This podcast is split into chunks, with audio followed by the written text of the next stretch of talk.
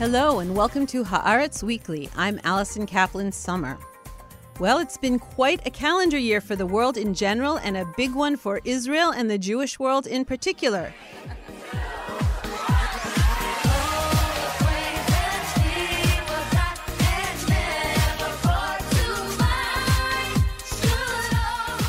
It's an honor to be able to tell you that joining me here in the studio to discuss the headlines, the highlights, and the lowlights of 2021 is Haaretz editor in chief Aluf Ben. Hi, Aluf. Thanks for helping me sort out this crazy year. Hi, and uh, Happy New Year. And on the line is Amos Harel, the crack Haaretz defense analyst, who, as readers of Haaretz and listeners of the podcast know, has been wearing two hats for the past couple of years, covering the war against COVID as well as his standard military and strategic beat. I guess we can say that you write about everything that has to do with us staying alive, Amos. More or less so, yes. Hello, Allison. Welcome to the show. Thank you. So, if Israel in 2021 was some kind of television series, it would have two major plots playing out, right? Politics, with the season climax being Benjamin Netanyahu leaving the prime minister's office after 12 years in office, and the COVID pandemic.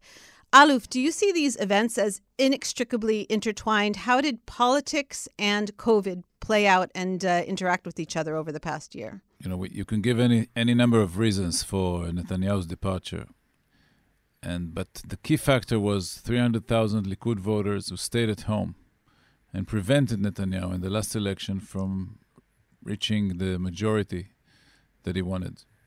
That maybe would have saved him from the trial mm-hmm. and even at least keep him in power for a longer period.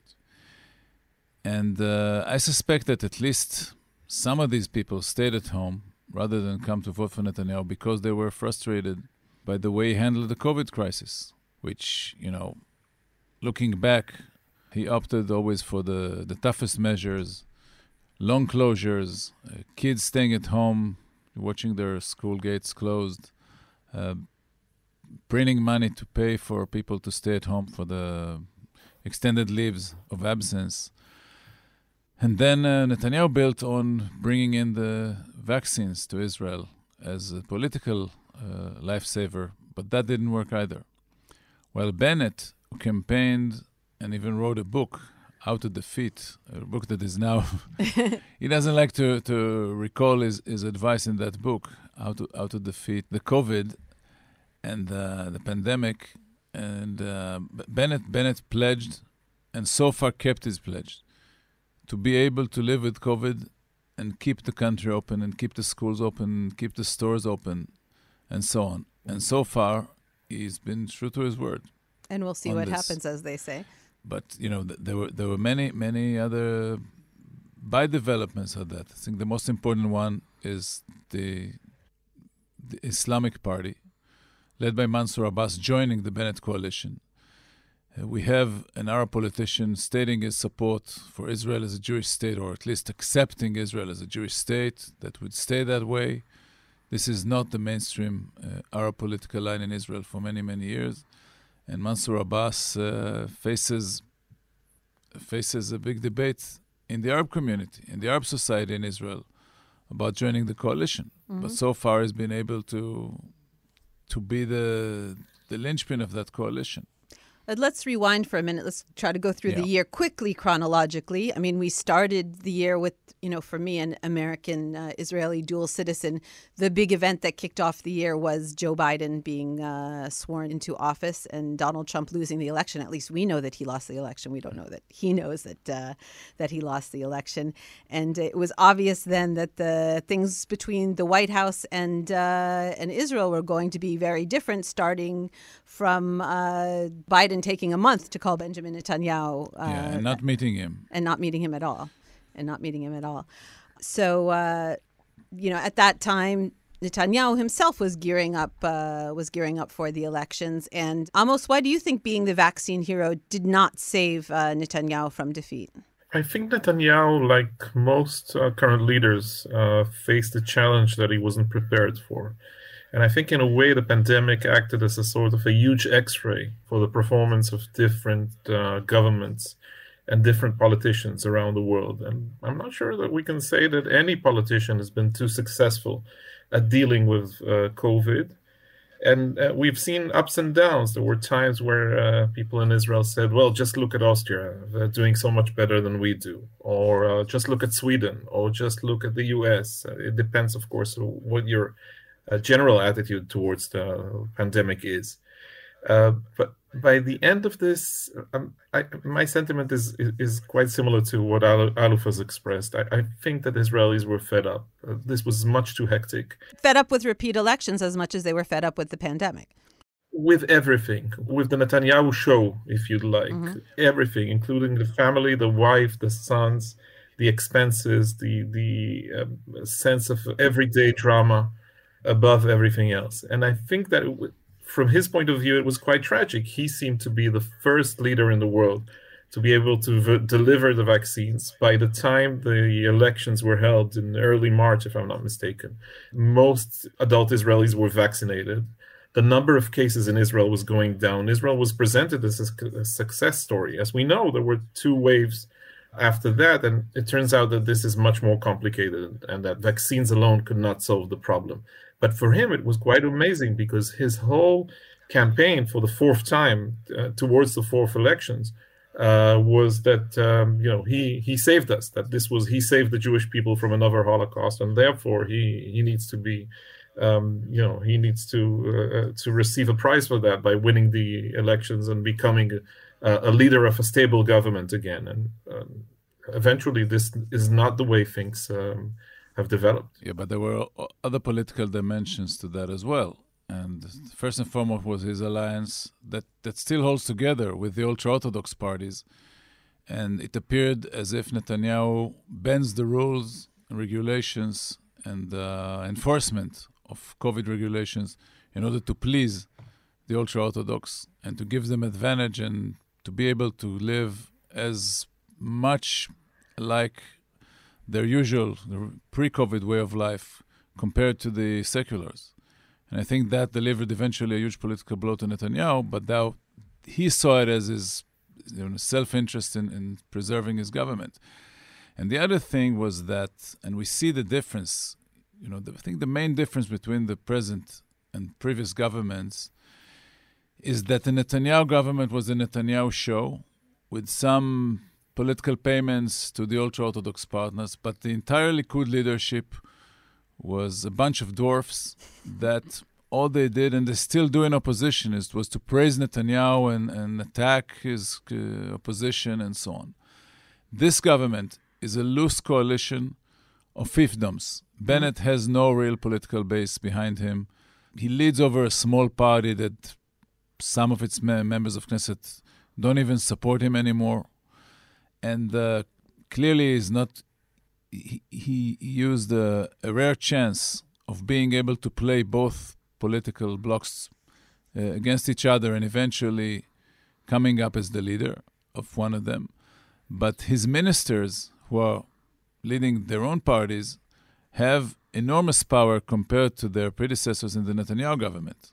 It was very difficult to break to, to, twist the arm of the Minister of Education who opposed vaccinating the children at schools. The Minister of Defense can do whatever he wants in the territories without asking Bennett. Mm-hmm. Uh, the same is true about most other ministers. The Minister of Finance, Lieberman, one of the strong men in this coalition, doesn't need Bennett's backing to come up with his budget ideas and so on and so forth. And it's very, very different than the Netanyahu government was one man, or as you said, the one family show, two years without approved uh, government budget, and uh, and this government tried to make things back together as usual. So I'll ask the both of you which seems more effective: one strong hand, Netanyahu's, you know, steering the ship, or this hyper democratic collection of fiefdoms, each pulling its own way. I mean, is there is is one or the other a better way to manage a pandemic or to uh, to run the country? At least regarding COVID, I think that uh, there's one main advantage for Bennett over Netanyahu, and uh, Aluf has already mentioned that in a way, and that's that most people do not question his motives. It, with Netanyahu, it was not only the fact that he was always an alarmist, always uh, taking the the the, pessim- the pessimist uh, view of everything, warning about the end of humanity, and and and so on. It was also this ever-existing cloud of suspicion about his real motives, because uh, as we know, he's used that a lot during the pandemic many times. He used COVID as an excuse to try to delay his trial mm-hmm. uh, for all kinds of uh, different political maneuverings, where the, the end goal was always uh, to end his trial and, and, and to stop all um, legal uh, process against him. And with Bennett, it's not the same thing. You can doubt his motives. You can suspect that he's not strong enough, that he, he, he may be surrendering to, to other parties and so on but it's not about him. It's not about his own uh, personal interest or gain. And that's a that's a major difference. I, am not sure it would help him come the fifth wave, but it's it's quite an advantage when you compare that to the way uh, Netanyahu handled things. Aluf, do you have an opinion on that? Which is a better way to uh, to manage a crisis? To, to some extent, it is, but Bennett lacks the charisma of Netanyahu and uh, when you see his press conferences on the pandemic, he was always appealing to the public to do this or not do that. And I think he, he scored a major failure when he begged the people not to travel abroad, and then his wife took their kids and traveled to a private vacation. And although some people said, you see, this is not Sarah Netanyahu, she's living her own life, she's not involved in, uh, she's not appointing the head of Mossad or the chief of staff, she's not involved in, in running the country. But it's, it's a very bad message that, you know, if you fail to convince your wife and kids, how can you convince millions of strangers not to travel, uh, to wear masks, uh, or to stay at home and not come to the office? And, uh, and Bennett lacks this authority that Netanyahu, at least at the beginning, the first days of the pandemic, mm-hmm. people watched his press conference because they wanted some father figure to tell them what, what to, to do, do and what not to do. And Bennett lacks this kind of authority. When we're looking back at the year, I think one of the crazy moments in the year, I'll never forget the split screen, right, on April 5th when we had on one half of the screen President Rivlin meeting with the leaders of the political parties, uh, charging Netanyahu with forming the government, and at the same time the corruption trial uh, beginning. Right? Yeah. You think this all helped uh, lead to our government of change? That that absurdity. Look, the Netanyahu bloc of supporters they couldn't care less about the trial. To them, the mm-hmm. the more the more zealous pro Netanyahu people see it as a kind of conspiracy by the deep state and the opposition to mm. topple Netanyahu. And uh, nothing would change their mind on that. In real time, though, we believed that Netanyahu would certainly pull it off. We, we, we thought he would pull it together. It was hard to imagine back then that uh, we would end up with the government that we have today. It was hard to imagine Netanyahu leaving office, but but he did. But you know, he didn't win the election four times. In the end of the day, when there was someone who was willing to side with an Arab party, and that was Bennett, rather than go on with the right wing bloc. Then, then Netanyahu collapsed. And there was also the defection of Gideon Sa'ar, mm-hmm. that again is not leading, the current Minister of Justice, is not leading a big party. But that was the, the split in Likud. And the block of voters, the more affluent, more Ashkenazi voters of Likud, if you want, defected with Gideon Sa'ar and some of them even moved on to Bennett's party. And Likud cannot win and cannot form a government without that block of minority support within the right wing. But Gideon Sa'ar's defection showed that you cannot build a right wing coalition and, and, a stable government without their support. And Sa'ar made it clear from the moment he announced his candidacy when he left Likud that if anybody wanted to see Netanyahu in power, they shouldn't vote for Sa'ar's party and he was, I think, the only politician who was true to his word on that, which Bennett wasn't. And clearly, the, the right wingers blame Bennett for ditching the right wing base and siding with Lapid, with Mansour Abbas against certain election promises. But you know, he's not the first person to break uh, his word in politics, and Netanyahu, Netanyahu did the same many times. And and Bennett enjoyed Bennett and Sa'ar, true blue right wingers who now enjoy kind of support and recognition among the left. And you see the leaders of the left wing parties, Labor and Meretz, with no real differences. Yeah, uh, they're all on, there on the on, Golan Heights the other day having a good time. Yeah, exactly. There, there's no real policy difference between them and Bennett, and even Mansour Abbas, who's not part of the cabinet but is part of the coalition, doesn't give his right wing Jewish partners any hard time on whatever they do in the settlements or in the Golan or or vis-a-vis Gaza or in any of these fronts. So speaking of Mansour Abbas, Amos, take us back to those 11 days in May, May 10th to May 21st. I look back at what played out over that time, and then at the same time, I think at the very same time, we had the movement towards a coalition that included an Arab party in the Israeli government coalition for the first time in, in such a such a time of conflict and chaos. Can you just recap what you remember as uh, as how what happened in May played out and uh, and what the uh, the implications were long term? politically it went back and forth. You remember Bennett, I think immediately after the fighting started in um, Gaza, Bennett almost immediately uh, announced that he was not going into a coalition uh, with the left and with um, uh, Mansour Abbas's uh, party. Uh, later, he thought better of this, and it was quite interesting to see that even after the riots in Arab towns, and in mixed um, Jewish and Arab towns all over the country. I, am not sure if it was because or in spite of those riots, but in the end, it actually pushed uh, Bennett forward, and he made this um, uh, decision to to um, join the coalition and become the the prime minister. Uh, but I think that the the operation itself, I'm not sure many Israelis remember it. It feels like it happens in a, in a parallel universe. Yeah, it, it, it, it, feels sort of cut off from the rest not, of the year. Not right? entirely. Not entirely. When we talk about the the, it, the confrontation depends, vis-a-vis, of course, where you live. Uh, I, I think all of the people were affected, of course. If you talk about the conflict between Israel and Gaza and Hamas, you're probably right. That was shorter than the previous one, with uh, with a much smaller number of casualties uh, on our side. But but the wounds of the of the conflicts in Jaffa, in Lida, uh, are are still open in Jerusalem are still open, and uh, there are two very conflicting, disagreeing narratives on what happened. One narrative was that Arab citizens revolted and attacked their Jewish neighbors in kind of pogroms that brought back memories of uh, you know the Holocaust and pre Holocaust Jewish lives in, in, Europe or, or in the Arab world. And there's the, the other narrative, which was that Jewish settlers were trying to push the Arab citizens and, and their Arab neighbors away from the joint life they had in, in, in, in Jaffa or in Lida with the help of the Israeli police and armed West Bank settlers who came to help them, pogromed the Arab citizens and uh, that everything that the police was saying was was false and fake, and uh, and it's still going on with uh, stories from your beat that the military is planning how to move in in the future uh, uh, on the roads without using Arab truck drivers or uh, without going near Arab villages and towns.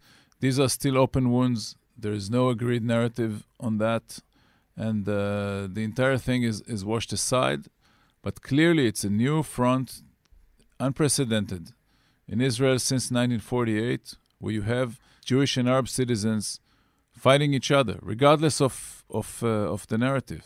Mm. This this happened. This was very violent. People were lynched. People were killed. These wounds are still open because these people are still living side by side, and this is the, the, the lasting memory of of of this this uh, period in May that might come back to haunt us. And what Bennett did with partnership with, with Mansour Abbas, to some extent mitigated the conflict because for the first time, the Jewish audiences saw an Arab politician on TV as as a welcomed guest and not as some sort of, of an enemy from within, as they were taught for 73 years. But it's not over yet, unfortunately. Amos? I think the scars from the domestic riots are much more dramatic and would remain much longer than anything that happened along the Gaza uh, border. And as Aluf has mentioned, there will be doubts about what would happen with the Arab population um, in case of another escalation along the border. And these doubts have to do as well with Abbas's view. Uh, we have to remember that Bennett's uh, coalition hasn't been faced with any kind of a major challenge regarding a security uh, crisis uh, since it was established uh, six months ago. But on the other hand, this is not the first case. It's the most dramatic case. Uh, but we have to remember that in 2000, immediately after the Second Intifada began, there was a week of riots all over Arab towns. And um, this was discussed for many, many years after that. You're, you're right. There was an uprising in Arab towns and villages, especially in the Triangle, mm-hmm. But not in the same way that people attack their neighbors from either side. And there was never that kind of Jewish violence against their Arab neighbors in Jaffa, in Lida. That didn't happen uh, before. And it's quite clear that this is another front, that uh, whenever the government or the army have to think of a possible scenario of war with the Palestinians, they need to consider um, much more the events that may evolve inside Israeli borders. That's quite clear that this would not remain the same mm-hmm. as it was uh, for, for decades. It seems to me that a lot of it is just about the new interconnectivity of our world, right? Everybody's watching everything play out on the internet, and there's no such thing as external conflict, internal conflict. They're all yes, and also the, and also the most important thing here was not Gaza per se, but Al-Aqsa, mm-hmm. but what whatever happened Jerusalem. Jerusalem. That was that was the that was the spark. Yeah. Rather than than Gaza, that was and still is more contained. But look, as I said, on one hand there are scars. On the other hand, you see much more inclusion of the Arab society within the Israeli mainstream like never before in 73 years after that event. And, and through that new coalition and the more visibility of uh, the Arab society in the mainstream media, more awareness in the Jewish society that the crime wave in the Arab society is, is, is a national issue, it's a mm-hmm. strategic mm-hmm. issue, it's a social issue that that relates to everybody, not just to people who live in Umm al Fahim or, or, or in, in Lida or, or in uh, some village in the north. And I think this this recognition is very new. Yeah, I think that was a, a big point of movement in Israeli society this year. Is the and, and and one can argue that the unintended consequence of the nation state law of mm-hmm. three and a half years ago was that at least some of the leadership of the Arab society chose to pick sides with the Zionist parties and say, okay, we cannot break the system, but we can try to make it work for us for as much as possible by fixing uh, uh, imperfections in the planning and zoning laws, but getting more budget allocations to Arab towns and villages, etc., etc. Okay, well, it's hard to get through the year, but we'll keep keep racing through it. We'll leave the, the spring behind and go into the summer. And almost back to your other beat. It was supposed to be a great summer, you know, with the vaccines. We were all supposed to run around and have fun. And then it became the summer of the Delta variant. It seems, you know, now that we're dealing with the Omicron, that uh, Bennett, uh, you know, scored a lot of points in his handling of Delta, and in particular in his foresight of launching this massive uh, booster campaign long before the rest of the world uh, caught up. Some of it, most of it hasn't caught up yet in terms of giving their citizens boosters. Yeah, Bennett um, sort of beat the Delta blues, if you'd like. Uh, that was the first challenge he faced having to do with COVID, and he behaved in a very different manner than what he preached uh, when he wrote this uh, booklet that Aluf has mentioned uh, before. In, in my view, he tried everything. He threw everything he had against the wall, and in the end, the booster stuck. It was a gamble, of course, because uh, other countries were not uh, risking um, a, a, booster, a, a third uh, va- vaccine, the, the way Israel did. But it was quite successful. He managed to keep the economy open Many Israelis even traveled abroad during the summer. Uh, the war, of course, casualties, if I'm not mistaken, about 1,400 Israelis died from uh, the virus during the, the summer wave of uh, Delta. Uh, but he handled this pretty well. Apparently, Omicron is another story altogether. Um, um, it's a it's a bigger challenge right now. But even now, I think when you listen closely to what Bennett is saying, every now and then he seems to be a little bit in panic, maybe reacting too quickly, and sometimes he's not on the same page as his ministers. But there are more and more hopes that there will be a difference between the, the actual number of cases and the fact that many of them are mild and perhaps less people will die uh, of the virus this time on the fifth wave. I, it's not clear yet. As usual, we have to say wait another week or wait another two weeks. Uh, but uh, talking to Bennett quite often, it doesn't seem to be uh, the end of the world from his view uh, as well. He still feels that uh, he has a set of uh, possible answers, and that perhaps, yes, we will be flooded with cases within a few days. It will be worse, at least if you judge the sheer numbers, when you compare that to Delta but not necessarily will we see um, the hospitals being flooded. Uh, the news from South Africa seems um, quite optimistic. We'll have to see about what happens in uh, in the UK, in Denmark, and in other countries. But I, I, think again, the Israeli system, the hospital systems, the doctors, the nurses, and so on, has gained quite a lot of experience. I'm not sure that this is a total collapse. I, I, I think in the end, there's still a, a you know a, a certain ray of hope uh, that this would, in the end, um, evolve in a better way than it appears to be right now. That, of course, there will be hundreds of thousands of cases, but perhaps not so many severe cases. And once this is over, once uh, spring comes along, maybe we'll find ourselves in a better uh, situation while dealing with uh, COVID. The other part of the story is how governments react.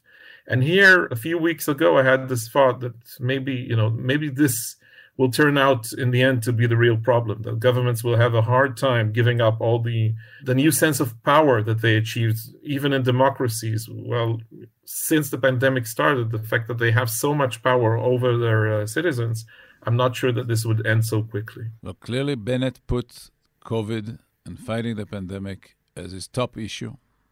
He devotes, you know, I don't know what he does uh, all the time, but his public time is mostly devoted to COVID. That's where he shows his personal involvement. Mm-hmm. You know, he tried foreign policy, toying with foreign policy, met uh, several world leaders, mostly to show that he could be, as we say from a provincial point of view, that he could speak English just as well as Netanyahu to foreign leaders. That he won uh, uh, meetings with Arab leaders who were either shy to meet Netanyahu publicly or meet him at all, the leaders of Jordan, Egypt, then an official visit to the United Arab Emirates with Lapid, the foreign minister, visiting Morocco, which, again, all of this was denied to Netanyahu in, in recent years. But you can't you can't say that there's a Bennett doctrine in foreign policy. You know, debating the U.S. over Iran is basically a continuity of the Netanyahu policy. Uh, settlement expansion to the extent you could do it without uh, pissing off the Americans too much is an extension of Netanyahu's policy. There's no talk about annexation in the West Bank. And he doesn't have other... much wiggle room with this coalition anyway no, to exactly. make any moves in those areas. So the only so the only area where the public looks up to Bennett and the, when Bennett identifies making or breaking point as a politician and as a national leader is the COVID. Right. And this is where you see him involved in minutiae detail and and uh, trying to lead the pack, uh, not always successfully, but. Uh, that's where he's trying to make his mark. Not yet on foreign policy or security policy. Mm. Well, your mention of uh, geopolitics uh, uh, transitions us nicely into the one big issue that we haven't discussed yet on the podcast in terms of where we stood in January 1st, 2021, and where we're heading towards uh, as the year wraps up, and that is the Iran issue. I sit here with two uh, veteran military strategists, so I'm sure you're both going to want to uh, weigh in on this in terms of what's happened since Biden's been in office, in terms of the American position and uh, what's going on with Iran deal. Yes, no. Are we going back? are we better off or worse off than we were a year ago in terms of our uh, position uh, in Iran and how fast they're uh, they're moving towards a dangerous point in their nuclear development? Well, I, I, think in order to discuss that, we need to mention what happened three years ago, uh, May uh, 2018, and Trump's decision to pull out of the agreement, the JCPOA, under extreme pressure from Netanyahu by now it's quite clear that the whole concept of uh, maximum pressure um, more or less failed. The, the Iranians uh, did not give in. And uh, although the Americans resumed sanctions, within a year, uh, the Iranians uh, uh, resumed their interest in the nuclear project and continued to, to work on it. And uh, since Biden is in office and since Bennett is in office, there's a sort of um, consensus, at least among those in power, that actually what Trump and Netanyahu did by pulling out of the agreement was counterproductive. That in the end, the Iranians are much closer to producing a nuclear bomb now, and that the, uh, the, the the sanctions did not lead us anywhere. In in retrospect, it's quite clear that what Netanyahu was hoping for was for some kind of Iranian mistake that they would somehow provoke Trump under all of this pressure, and in the end, Trump would be angry enough to to to bomb the Iranians, uh, to to bomb nuclear sites uh, to oblivion or, or, or whatever. And this, of course, did not materialize. And apparently, since Bennett is in office, uh, he's also uh, blaming Netanyahu for not preparing uh, the army for the worst case scenario. He's saying, well, you convinced Trump to, to pull out of the agreement, but you failed to uh, tell the army to prepare uh, for a, a, situation in which Israel needs to strike. Um, Netanyahu hasn't really given us any answers on that. Uh, Bennett's problem is A, that he needs to correct that, and B, that the fact that he blames Netanyahu doesn't solve his own issues with Biden, and that he hasn't been too successful at convincing the Biden administration to take a tougher stance against uh, or to Iran. take a phone call from him. oh yeah, he's Yeah. having trouble getting his calls returned now too, huh? Yeah, exactly. I would say this. Bennett continues Netanyahu's policy, first of all, in the violent confrontation that is still going on between Israel and Iran, mostly in Syria.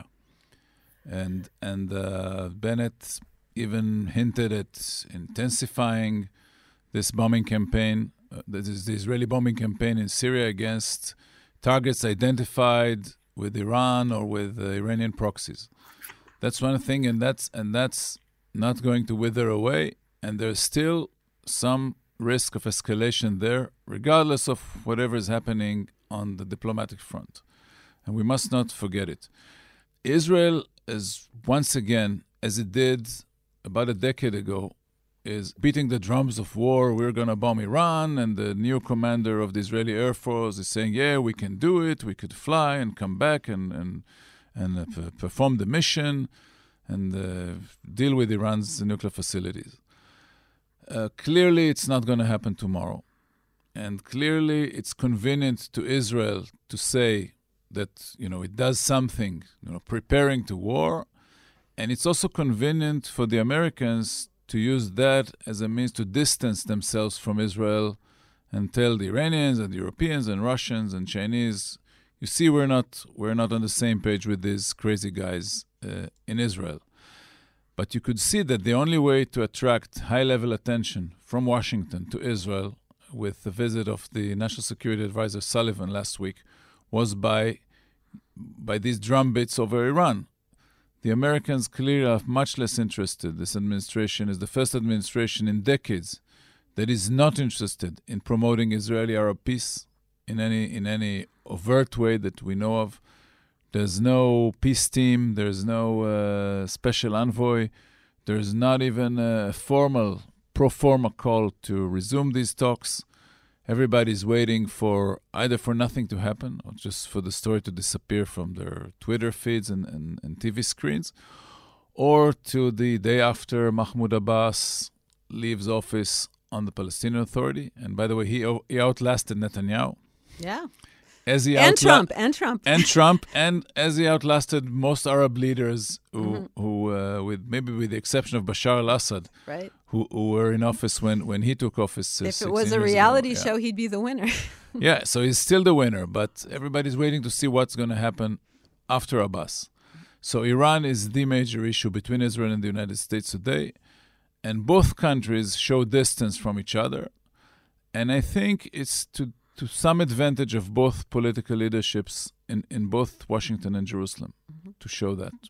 So Israel rode out the uh, economic crisis of the pandemic.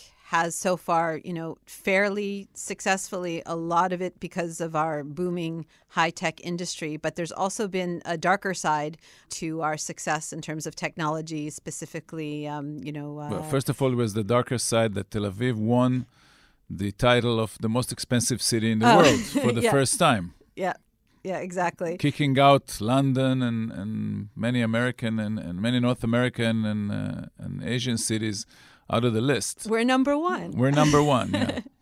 Um, but I wanted to ask you about the uh, the NSO story and uh, and how troubling that is in terms of uh, Israel's you know international reputation and how uh, how much damage you think has been done over the continuing, it seems like, you know, month after month, different revelations of the use of this Israeli technology around the world for purposes that aren't too uh, pleasant. You know, 30 years ago, I covered the defense industry and defense exports beat for a while. And I remember my first meeting with a senior defense minister official at the time. And he explained to me the Israeli arms export policy. In one sentence, said, We don't ask them about human rights. At that time, the issue was Israelis supplying arms to apartheid South Africa, and then it was to post Tiananmen China, and then it, before that it was to Argentina during the junta, and to Chile under Pinochet, and and the, the very dark list that goes on and on and on. And NSO is only selling offensive cyber technology to authoritative regimes is just another link in a long chain of Israel using its more relaxed arms export controls in order to gain market share in areas where more established democracies watch their own defense industries much closer and much stricter. And so th- this is the backdrop at which we need to see the NSO story. The truth of the matter is that Israel also gained in the past and has gained through the NSO or selling supplying uh, offensive cyber technology to these authoritative regimes, it won, it scored diplomatic wins. Mm-hmm. Its peace deal with the United Arab Emirates was partly built on supplying this technology to the United Arab Emirates, to Saudi Arabia. And I think that Israeli leadership, the defense leadership in particular, is willing to take the heat and to appear outside or in liberal circles in the West as human rights abuser, which, by the way, Israel does by itself in the territories day in and day out, yeah. and in return get the support and good ties with these with these authoritative regimes. This is not uh, just a matter of of uh, public image. And once in a while, there's a scapegoat, a project that needs to be derailed.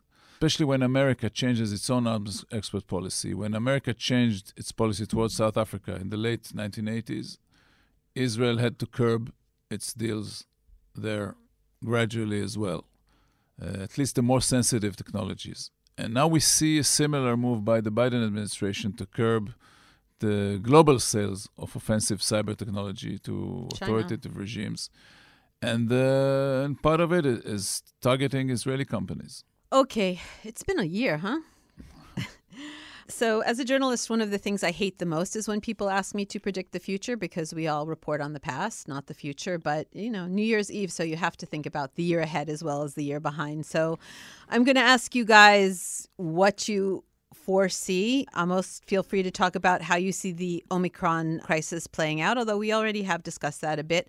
But most of all, I want to know what you think about whether or not a year from now we will see our government of change still holding together. Um, if we're going to see Naftali uh, Bennett still being prime minister on the eve of 2022, and how optimistic we will be that Yair Lapid will indeed in 2023 um, rotate into the job of prime minister, and you know the the corollary to that is what will become of Benjamin Netanyahu legally and politically. Well, I think you know 2021 was a post-Trump, post-Netanyahu world for the first time I think it's too early to to hope for 2022 becoming the post-pandemic uh, world.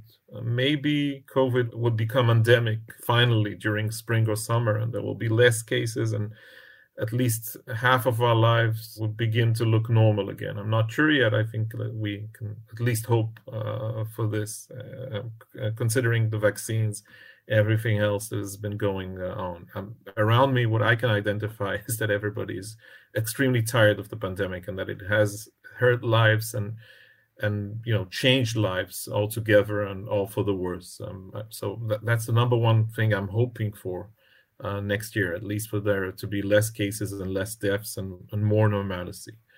Um, regarding politics, it, it, more than anything else, it depends on the challenges uh, we've mentioned first and foremost what happens with the pandemic. Will Bennett be able to avoid uh, lockdown and um, to maintain some uh, form of um, the Israeli economy working as usual, not just the high tech industry, but uh, most of the Israeli economy working through the winter months? This would be an enormous issue. And secondly, the, the security challenges. We've mentioned Gaza. How does he face a possible um, military operation in Gaza while Mansour Abbas is part of his coalition?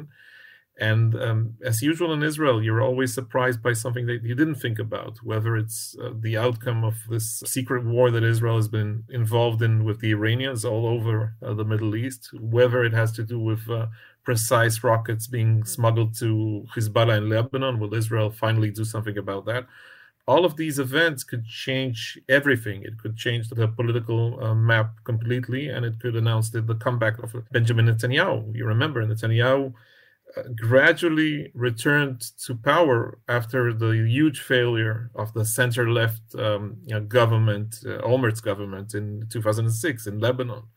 Uh, so I'm not sure we've uh, heard the last of uh, Netanyahu.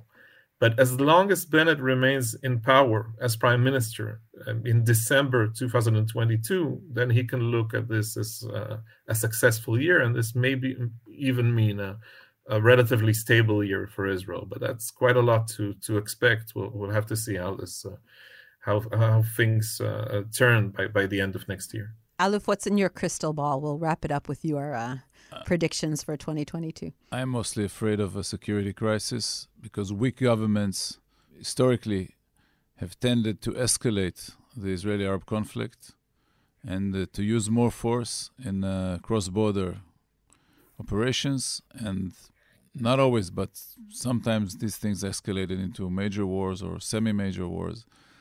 And, and I'm afraid that this might be the case because we have a weak prime minister with no political base. We have uh, two independent uh, defense minister who wants to to show himself to be the strongman in government, and uh, this this is usually a very bad combination for uh, for stability. And uh, and uh, th- this is what I'm mostly afraid of. Well, on that cheerful note. Thank you so much, Aluf. Thank you, Amos, for coming in and sorting it all out with me. I hope you guys have a peaceful and healthy 2022. Yeah, I hope to be wrong on my prediction. and now, as a New Year's bonus, here are three of Haaretz's reporters talking about their favorite stories of the year. We'll start with Ben Samuels. One of the things that happened here at Haaretz in 2021 that was an excellent development was Ben becoming our Washington correspondent. I really enjoyed this series of profiles I did of members of Congress. I interviewed 12 Democratic lawmakers over the course of the year. And, you know, there's obviously been this ongoing discussion over the past several years about the so called Democratic divide on Israel. And that really came to a head this year, both in May during the Gaza war, but also in September relating to emergency Iron Dome funding. And, you know, I thought it was really important to allow lawmakers on both sides of the spectrum an opportunity to really explain their points of view and where they're coming from, but also to spotlight the lawmakers in the middle of the party who have their own nuanced takes on it, who don't necessarily fit this clean narrative of a party divided. And now Ruth Schuster, who reports and edits our archaeology coverage. One day, a thousand years ago, a chicken in ancient Yavne laid an egg. For some reason, the egg never did hatch, nor was it eaten, yet it wound up in a toilet. And there the egg would stay for a thousand years, whole and pristine, until archaeologists with the Israel Antiquities Authority found it, and in an extraordinary feat, they managed to extract it whole. But it would not stay that way. It was broken by accident in the lab. That was embarrassing. But looking for an upside to this sorry story, the archaeologists pointed out that the released fluids gave them a chance to analyze how chickens lived a thousand years ago, what they ate, for instance. Molecular analysis of the released fluids can give us insight into chicken feed a thousand years ago. Haaretz had to ask the most important questions. For instance, how they know how old the egg was. The answer they know the egg held from the Islamic period because of other finds in the cistern. But the real question is how it smelled after a thousand years in a toilet. And the answer was it smelled of nothing. Being protected by the anaerobic environment of an underground cesspit, it never rotted. And finally, Linda Dayan. I was kindly requested by the paper to try the McDonald's falafel, which went exactly as you would expect. And while I'd never written a dining review before, I am so thankful that my very first was something that was so bad in such a new and innovative way. A positive food review is nice, but a negative food review is passionate and creative and expressive. And as much fun as it was to write, I was a little concerned because McDonald's is my comfort food. And I was terrified that I would be denied service at my local branch for the rest of my life. But thankfully, nobody there read it or remembers what I look like or cares even a little bit. As for me, I reported on many, many stories this year, but what had the biggest impact on me was telling the ongoing tale of how difficult it has been for Israelis and their loved one abroad and their loved ones abroad to be with each other in these pandemic times. My hope for the new year is for the pandemic to subside enough for these barriers to come down and allow us all to travel freely back and forth in and out of Israel. That wraps up the show and the year for us. Thank you, as usual, to Aaron Ehrlich, our producer. And until 2022, shalom from Tel Aviv.